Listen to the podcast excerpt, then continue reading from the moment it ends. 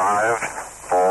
1, 0, ignition, liftoff. Hey everybody, I'm Brian Clapp, VP of Content and Engaged Learning at WorkInSports.com, and this is the WorkInSports Podcast. Prepping for this week's interview was unlike many of my other weeks.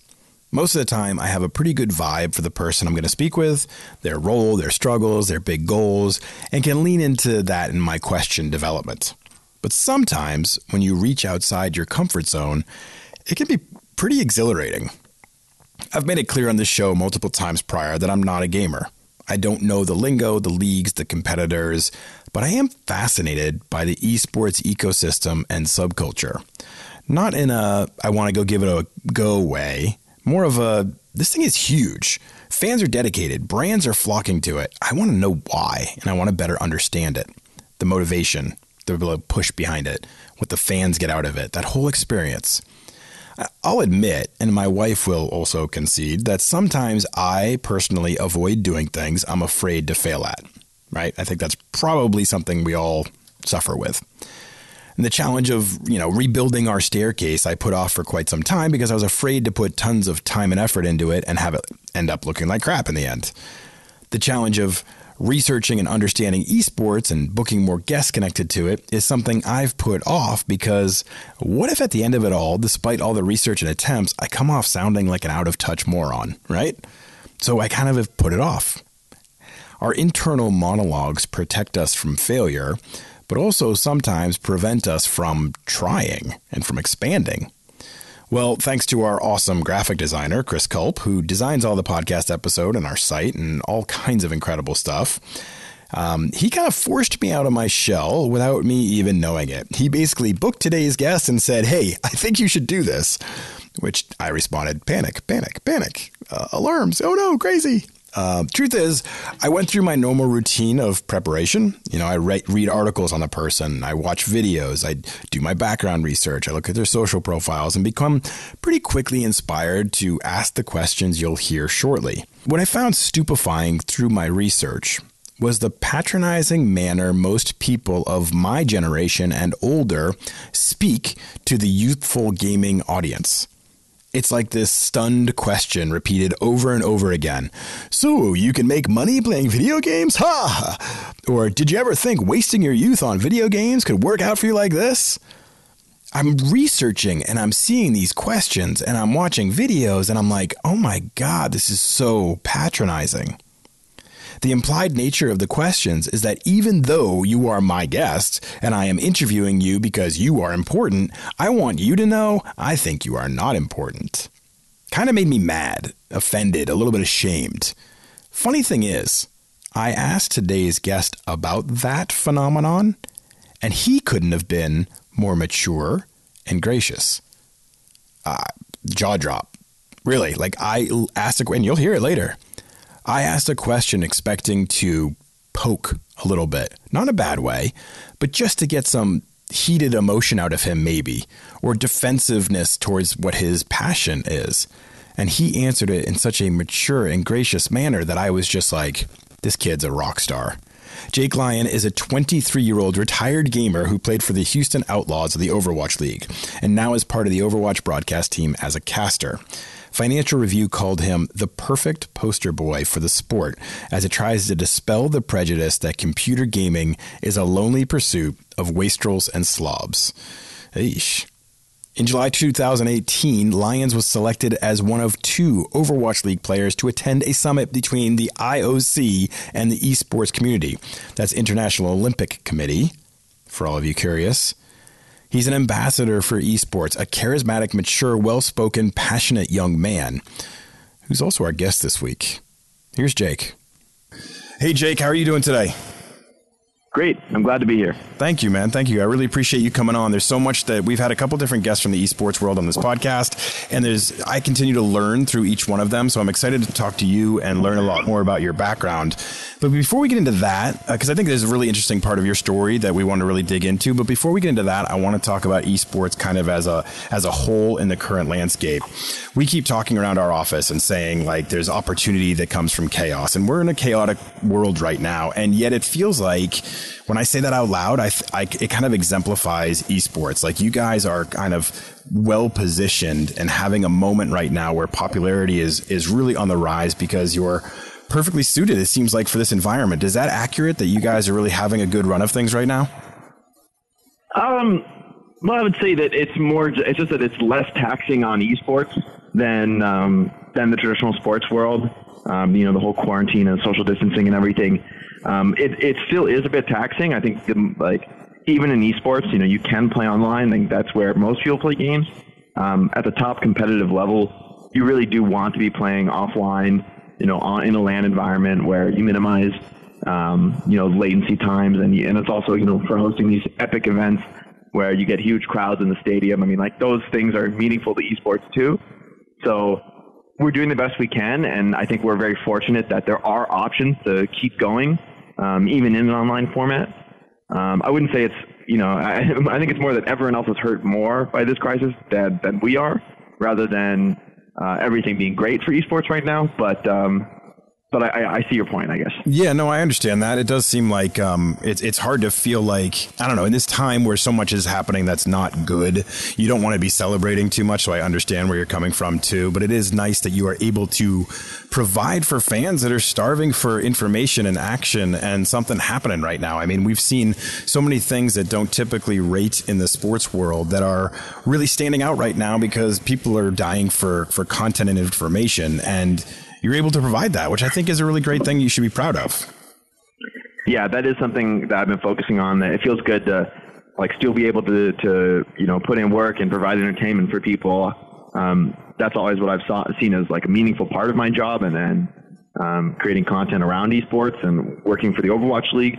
But to be able to do that at a time when, others aren't is just makes it more meaningful, more important to continue on that mission.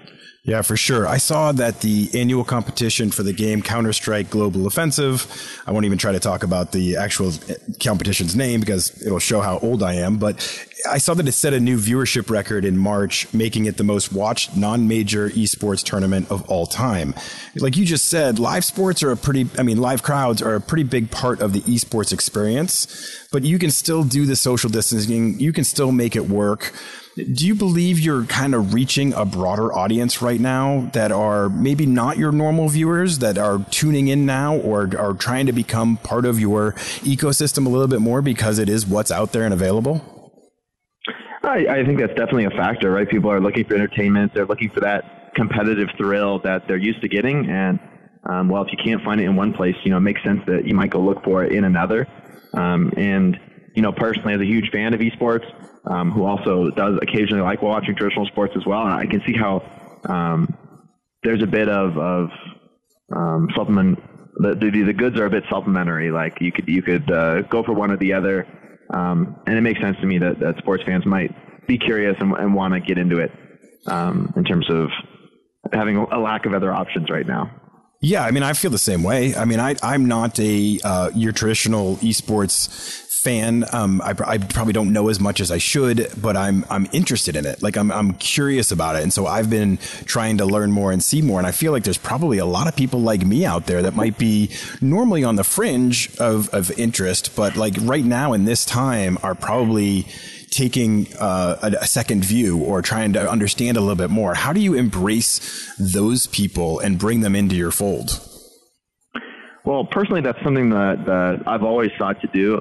To explain the game and explain the matches in a way that I want to do two things. I believe it's possible to both entertain the endemic fan and give them that high level analysis where they're really understanding the complexities of the game. But at the same time, I feel like to do my job really well, I should be able to do that in a way that is not alienating somebody who hasn't experienced the game. Somebody who is just new to the sport, new to the competition, they should be able to understand when a player makes a big play. I think that's really the critical aspect of the game, understanding who's turning the tide of battle for their teammates, who's stepping up to the plate in a way that's unexpected or special in that moment.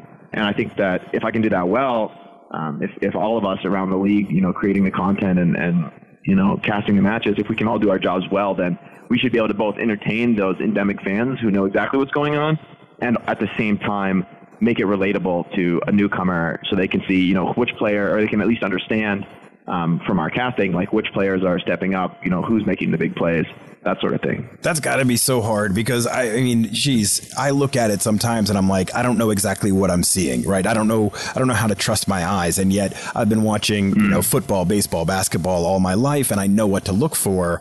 And so if somebody was talking to me as a newbie when I'm watching football, I might be kind of annoyed by that. So you have this really hard thing to straddle, being able to talk to both audiences by not dumbing it down too much, but also making it accessible to others. That's got to be, I mean, really hard. Yeah, I think I would say yes and no. I think when I'm really in a great flow with casting and really feeling like I'm very on point with what I'm saying, then I think that an experienced player who, you know, has watched the league a lot, is a big fan, you know, who knows the players, knows the game. They should be listening to, you know, the more complex parts of my analysis where I'm getting into the weeds on like the details of what exactly made the play special. Right. But for the casual fan, it should be, you know, more of a focus on the personalities, the players, you know, who's making the action happen, right? Like you might not understand what all the abilities are called and, you know, how the game breaks down. But you should at least be able to get on board when there's a huge moment and understand that this player was the difference maker in that moment.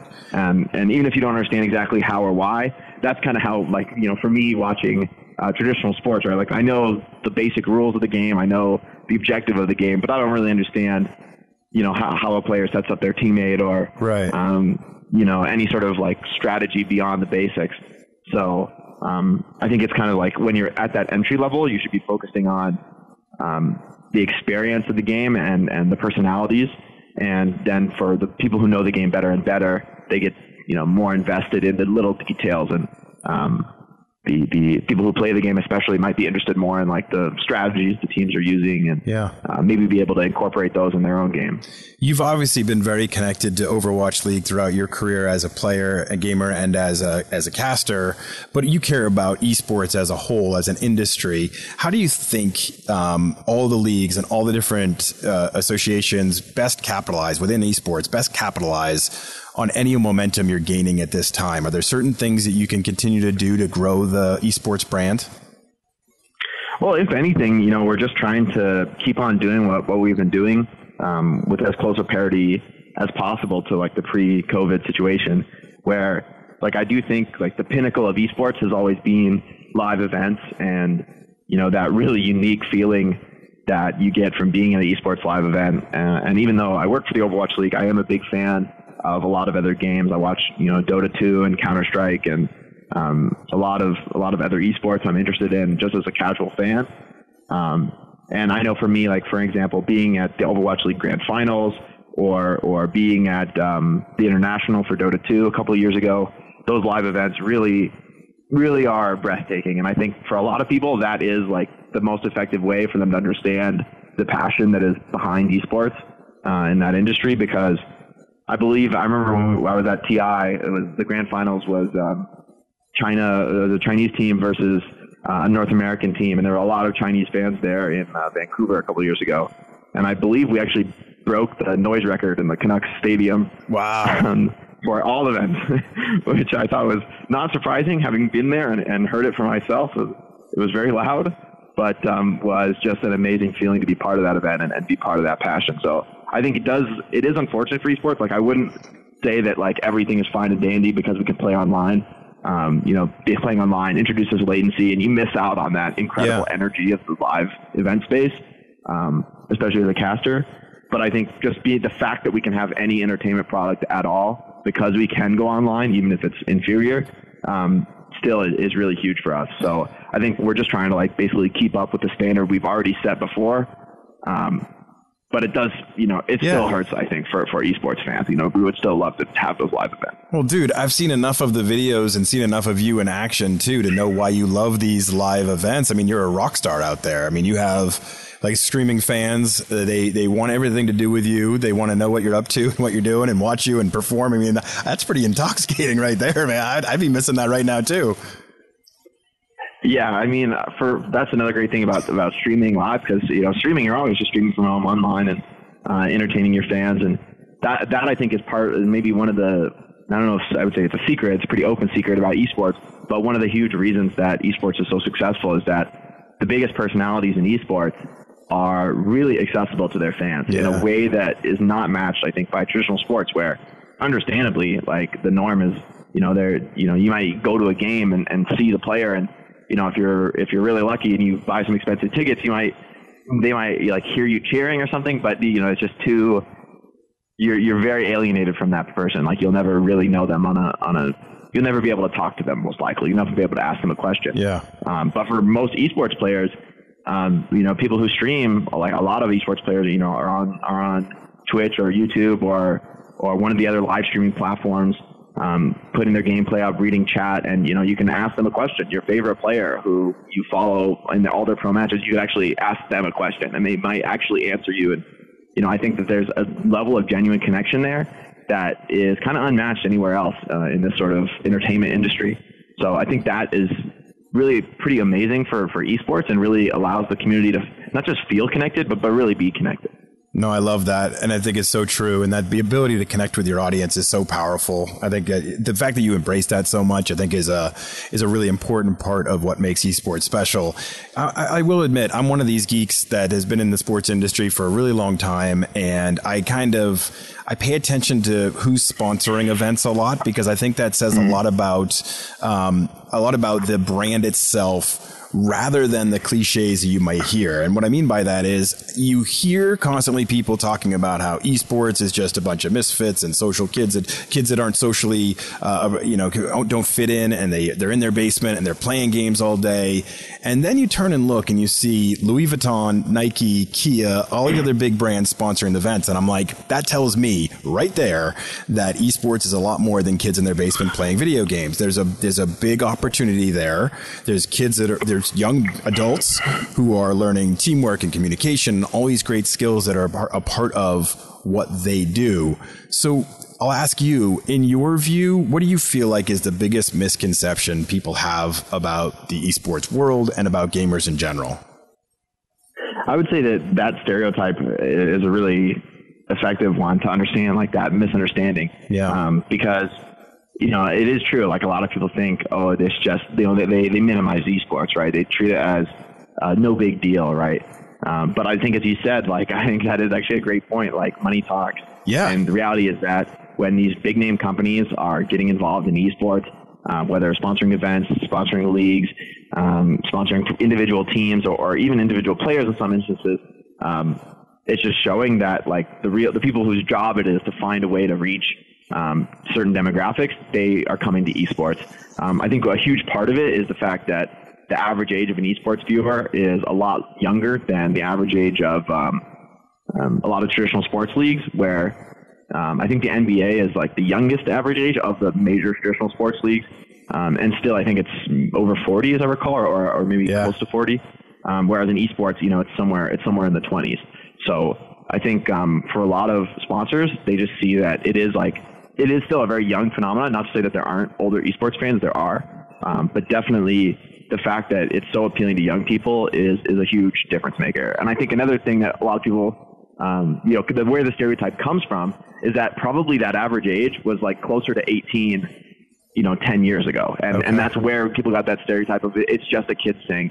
You know, a lot of people thought video games in general were just a kid's thing. But then it turns out that, you know, those kids like me kept growing up, kept getting older, and I didn't lose any passion for esports. In fact, I made it my career. It is my passion. So for me, I think it's just a breakdown of that old stereotype where games are just a kid's thing. Well, maybe that was true back in the day when there was no future in gaming. There was no, you know, esports wasn't even really an idea yet. I think now that it's gone mainstream in a big way, people see that it's not something that stops when you turn 20 and, you know, you finish college. Okay, I'm done with that now. That's really not the way it is. You know, gaming is a huge entertainment sector. And if you just look at gaming in general, I mean, esports is still small potatoes compared to actual just production and sale of video games as an industry. So I think esports is sort of positioned to capitalize on those tailwinds of the industry at large, that people who play games in their childhood they're not stopping, right? There's still a lot of games that are made for young adults and people of all ages, really, that can get into them. So I think people will see that you know, you give it 10 years, 20 years, things are only going to get better and better and better for esports. Whereas some of the traditional sports leagues are actually really worried about, how do we attract younger fans? How do we make the league more sustainable in the long term? That's a real point of issue where obviously those leagues are way huge, way more significant right now, right? Way bigger viewer base. But you give it 10, 20 years, and I think it's possible that those demographics will continue to shift favorably for esports. Yeah, those are fascinating numbers, and it's a really, I mean, really well said on your part. So help us out here. You're talking about the world, the esports as a world going, as an industry going mainstream. We're talking about you as a gamer and you as a caster and all these different experiences you've had. But we tend to provide information for people who want to work in the sports industry. What kind of opportunities are out there for people who might not be a gamer and may not have your high level experience to be a caster, but still want to be involved in esports? Are there opportunities out there for careers outside of being a gamer? Yes, and I think that's so important, because especially I would say if you're somebody that like doesn't play games, doesn't watch games, doesn't know much about it, you'll definitely need to like get that knowledge and that experience. Right. Like there are a lot of behind the scenes roles where it's not like you need to be a total expert in the subject matter, right? The way like a caster does really need to understand it.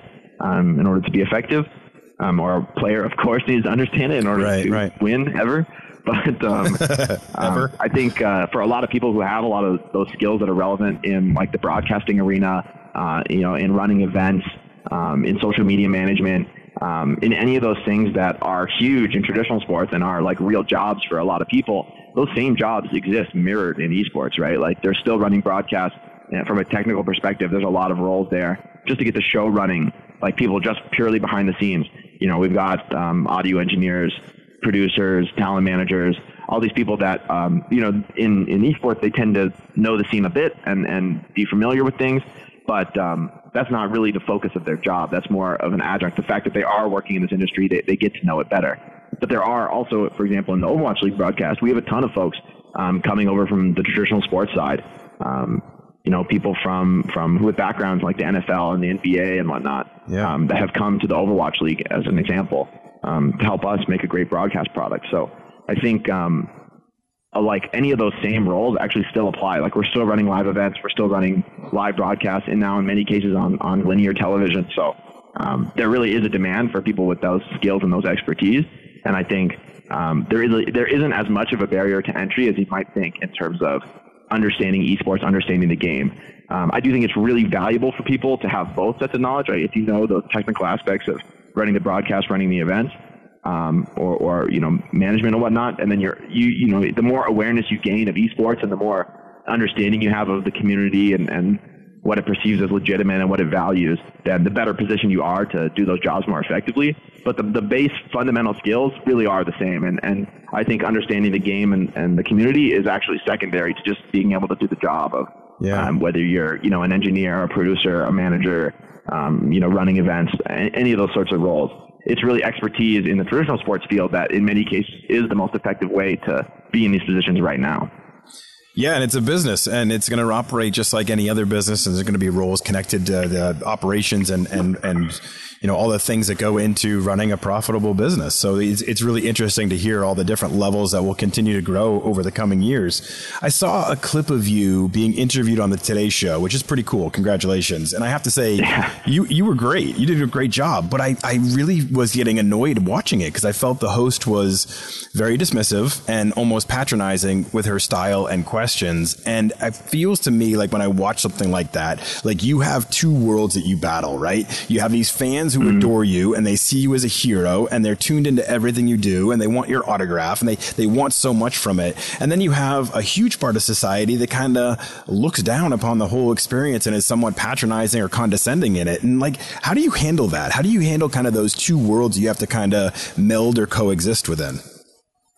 To me, it's funny because a lot of people that have seen the interview, especially from the esports side, have said the same thing to me, like, oh, isn't that offensive and patronizing? But, in a way, I really don't blame her. I think the interview was actually quite fair. And if you think about the viewer base of her channel, people who actually would watch that interview, obviously a lot of fans of esports tuned in for like the first time ever just to watch me and Ronkas on the show.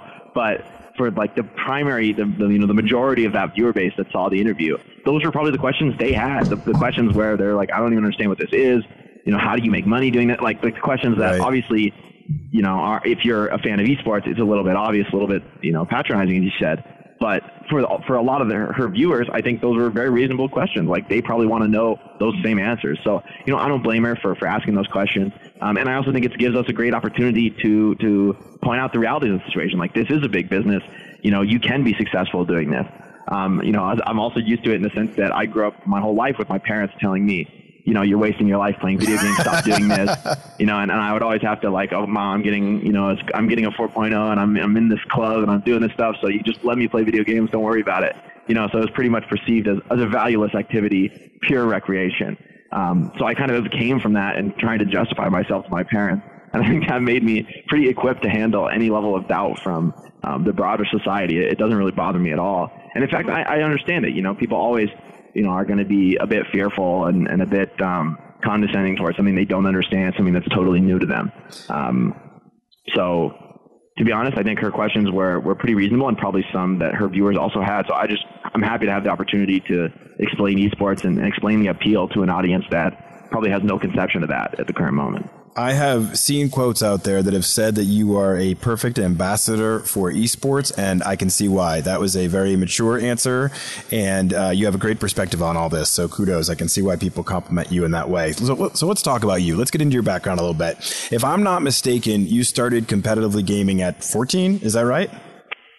That's when I started to compete, yes. I was playing like at a very amateur level in like an online league.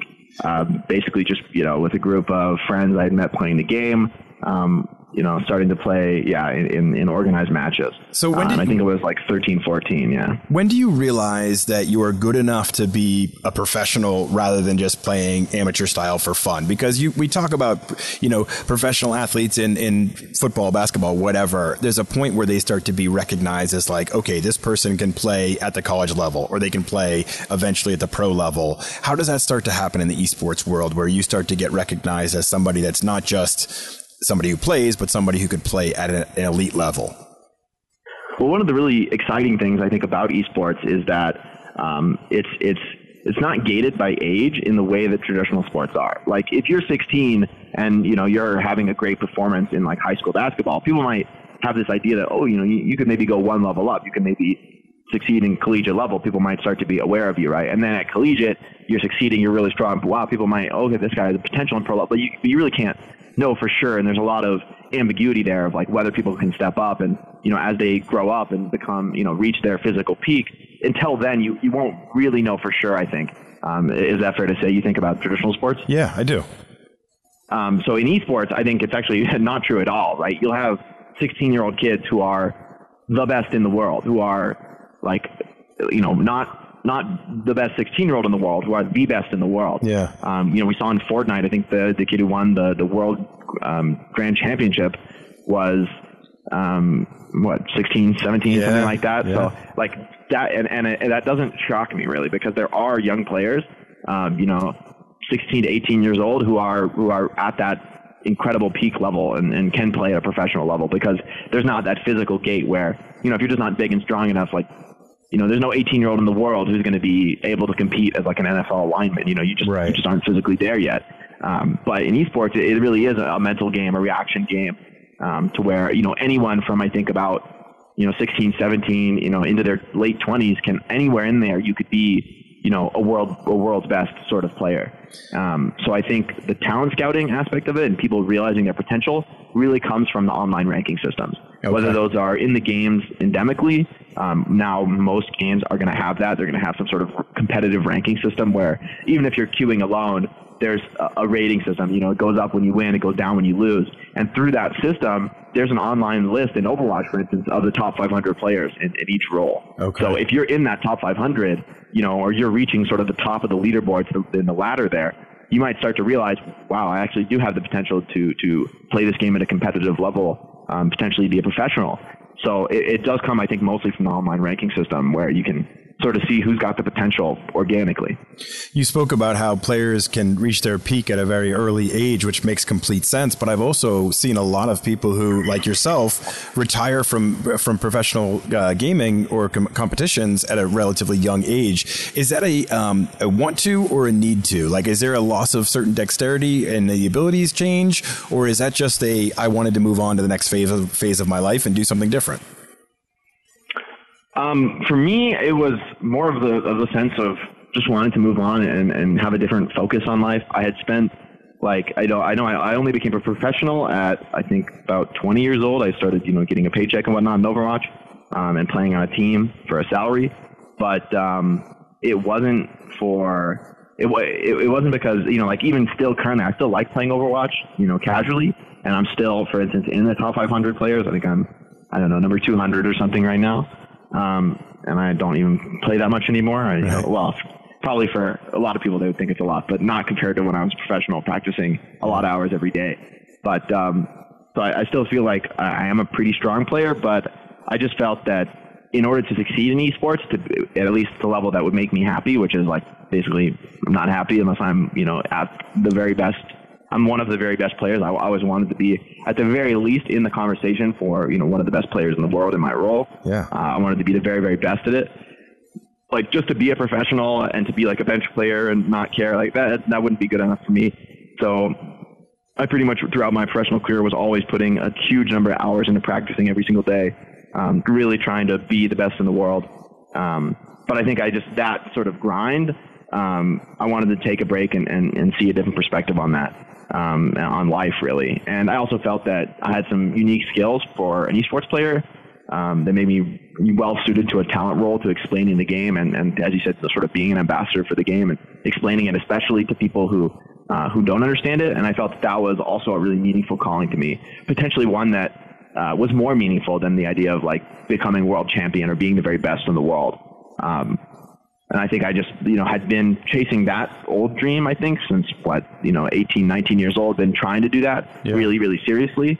And, 4 or 5 years down the road, I just wanted to try something different. And I still feel like, maybe there'll come a day where I'll want to compete again.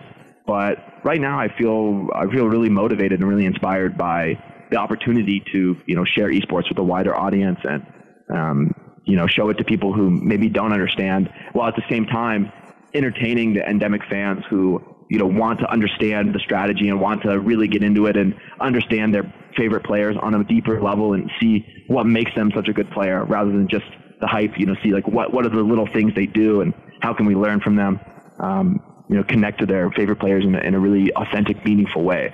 And I think being part of that connection, supporting that connection is something I'm really passionate about as well.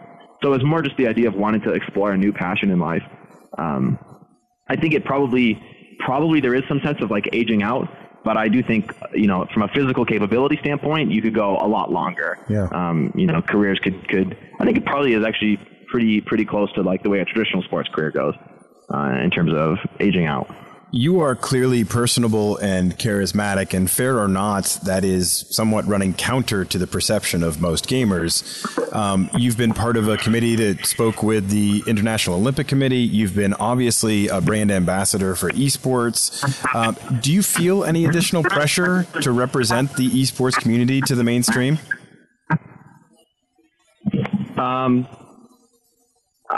I guess I don't really feel the pressure. I think this is also something that came from my career in professional gaming. When the pressure was on and playing matches and stuff, I always felt like that is where I could unlock my truly best performances ever. I don't think I could ever really get to that. The level I was able to play in a few of the best matches in my life, I remember feeling wow, I've never done this before in my practice. I've never been on this level. And in terms of really, at least in the game, performing, to really experiencing that flow state. So I always felt like the pressure, the adrenaline, just bring it on, because the more I get, the better I become. So I think it actually, my time in esports sort of perfectly prepared me for any sort of pressure or stress, and I also had always, just tons of fans, tons of haters, the same way it goes in traditional sports. A lot of people questioning me, a lot of people supporting me. So I think, one way or the other, my mentality as a player and still my mentality now is you just can't let that affect you. You have to determine for yourself the way you're going to approach things, determine for yourself what you think on a certain issue. And then as far as like what other people ask you about it, you just, let them know what you think. And I think if you don't have that level of confidence in your own ability to make decisions and stand behind them, then like, I don't know. I just never really had that problem because I've always, had a lot of confidence in myself and my ability. And, under pressure is just like an opportunity to distinguish yourself. It doesn't have to mean anything. And pressure is only going to be a problem if you let it get to you. That's great. So you transitioned, as you alluded to, from gamer to caster in 2018. As a gamer, I've seen you were quoted where you said that you train with your team 6 days a week for hours on end to be prepared to be your best professionally. Most interviews that I do with athletes, they always talk about the hardest part when they stop competing is they miss out that camaraderie that comes from being part of a team. They miss the guys in the locker room, or they miss those moments where they're watching movies together or doing things together. How has that transition been for you, going from being part of a team to being part of a different team now as a caster? Has that been a hard transition for you? Yeah, I would say so. I think that's fair. Like, I do miss my old teammates. What's cool about esports though is that I still get a bit of an opportunity to be on that. Even though I'm not on a professional team, the developers of the game ran like a community tournament a couple of weeks ago where they you could make your own rosters, and they capped the teams at 2 professional players maximum, so you couldn't like field a full professional team. But I was able to play with Dante, who was one of my old teammates, and a young player who personally I think is like has a ton of potential. Like, I totally believe he'll be like the best in the world someday, and he already is like close to that level already. So I got to play with him again and a few other friends, one other professional and a few other friends who are strong non-professional players. Yeah. And we were able to win that tournament, and it was great to just like get back into that mode of competition and hype and being super invested in the outcome of the game. And yeah, so I can totally see how a professional athlete would miss that. And I do miss that to some extent, but I also am lucky because in esports, I don't have to give that up entirely. Like, I can still sort of relive a lot of that greatness in these, small segments. And I don't have to be a full professional and do it as my career. And I can still have those. It's not going to be every day. It's not going to be every week. Right. But, once in a while, those tournaments will come along. And it's great when there's a professional player cap, because then I can be one of the strong players again. Don't have to, because I don't count as a pro anymore. So I can go destroy the amateur tournaments now. There you go. That's a good attitude right there. So what about from a job performance perspective? Were there any eye-opening moments as you went from being the guy making the moves to the guy describing and analyzing the moves? Was there much of a transition for you to get professionally into the role of being a caster? And were there any eye-opening moments in that regard? I always approached casting from the perspective that I approached the playing, because I actually, when in my team, I was on the role of the in-game leader, which means like you're all in like a voice chat while you're playing, in a professional match. And usually there's going to be generally one player, sometimes, usually multiple players contribute, but generally there's one player, whose voice is kind of like the leader of the team and deciding, what's our next play. A lot of people, everyone's going to be putting in input on like, here's the informational situation, calling out what they see and, providing information. And then the in-game leader is going to make that decisive call of like, here's what we got to do this fight. Like, here's a way to approach the situation, given all the variables that we know and the scouting information that we have, because of course your information is limited in the game. So using that limited information to make the best decision was my role as in-game leader. And that's going cool. to casting, I always felt like was actually kind of easy, because as a caster, you get to see this big perspective. You see the whole field instead of being in that first person POV. So for me, it was like, oh, I'm doing the same job I was doing as an in-game leader, except I have infinitely more information. I can see everything on the map. So I sort of just approach it from both teams' perspective. Okay, if I was this team, what would I do given the information that I have? And because there's so much information, it's actually, I feel like, a lot easier than your job as an in-game leader, where you're trying to put together a puzzle with half the pieces, and know exactly how everything's going to break down. Whereas a caster, you've got all the pieces, you've got all the information, and you're basically doing the same job. Put together the puzzle and let the audience know what each team needs to do to win the fight. And I think with all that excess of information, it really feels like a very similar job as what I was doing as in-game leader, but just actually a lot easier. Jake, we'll finish up with this. I thank you a ton because I feel like in every one of these interviews that I've done, and this is episode 270, I think, of this show, I learned so much, too, from all my guests. And I've learned a lot from you, which I really appreciate in understanding your world and ecosystem that much more. But I want to finish up with this. We often talk in the career development space about, you know, finding your passion for what you want to do. And you said that early on. Mm-hmm. You said you found your passion. This is something you love doing. And even when you're not, you know, playing yourself, you want to take it to the next level and continue on in this because it's what you truly enjoy. And that's awesome. And I think that's what everybody strives for. What advice do you have for people out there in any field, kind of, to help them identify that thing within and give them the strength to pursue their passion with as much vigor? I mean, what I think is really interesting about this is that you said earlier, when you were first playing, even before you were a professional, your parents were giving you pushback, you know, like this is a useless endeavor for you. And yet you still pursued it with as much gusto as you have to get to this point. I mean, not only where did you get the strength to kind of see that as your future, but what advice would you give for anybody else out there who might be facing the same kind of challenges? Well, first on the individual level, I would say that the irony is that despite the pushback from my parents also were the ones who inspired me to have the level of confidence necessary to defy them in a sense. So I think that there's definitely some irony there that, of course, they challenged me on gaming, but my parents, like, they could have, you know, been hardcore. They could have taken my computer away. They could have stopped things cold, dead in the water, if they had really wanted to do that. But they saw, I think, despite, you know, their fear that, oh, this is a useless endeavor, they saw my passion for the activity, you know, and just gaming in general and how much I love to do it. So I think from their end, and they also, you know, throughout my entire life gave me all the confidence and skills necessary to succeed in anything. And they set me up to, you know, do whatever you're passionate about. I think maybe they just didn't see that gaming actually had careers, that it was a viable way to have a future back then, which is why they pushed back. But now they're really supportive. And I think definitely, like, the reason I have that confidence is also them, despite the pushback. So I have to definitely credit my parents with, like, my success, both in, you know, competitive gaming and in casting and in talent work. That level of confidence that they gave me is really what enabled me to succeed. And I'd say the general advice for anybody finding their passion, I feel like your passion is going to be the thing that sneaks up on you.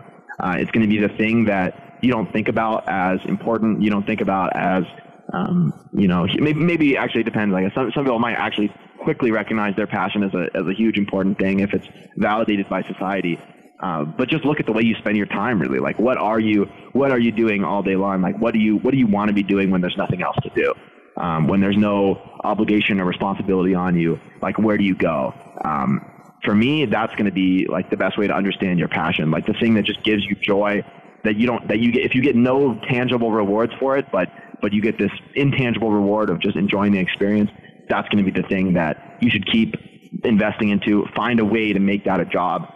Find a way to make that a career. And it might not be possible for everybody, but, you know, even if you can't make it your career, your job, you could still put time into it. You can still enjoy it. And, you know, just have an open mind about where the future might take you. Especially in this day and age with, like, career transitions happening for everybody, everyone adapting to, you know, all the changes in the modern world. You never know when an opportunity might come along, especially if you know, get out there yourself, you know, especially for gaming and esports, start making content, you know, start streaming, start playing the game, start, you know, watching the competition, analyze the competition. Like, even if you have no connections in the industry and, or whatever industry of passion you might choose, you can actually, in this day and age, you can get out there and be a part of it on a grassroots level with, like, all the digital resources that are available to everyone these days. Jake, I think that's a brilliant answer, and I think it makes for a perfect place for us to finish this up. Thank you so much for coming on the show. You've shared a great insight into your world and all that goes into it, and I know this will be fascinating for our audience, so I just want to thank you for coming on. Oh, thank you. It was really great to be a part of it. I always love the opportunity to reflect on my career, reflect on esports, and I'm super happy to explain it to anybody who's interested. Thanks to Jake for coming on the show and so passionately describing his life, his dreams, and his vision for esports. I mean, come on. You guys are impressed, right? I am. He handles himself with grace and maturity of someone twice his age. It's so impressive. And I just love talking to people who are passionate about what they do and have found that within them and are just going after it. That's inspiring for all of us. Whether you're into esports or not, that's inspiring. Thanks for listening. Please remember to share our podcast with your network of people and review wherever you listen. Rate it, review it, give me 5 stars, throw them out there. It helps us be listed in the podcast aggregator so that other people can be exposed to our content. And that's good because it helps me get better and better guests because I keep trying to drive for better and better and better. Thanks, everyone. Appreciate you listening. Stay safe out there.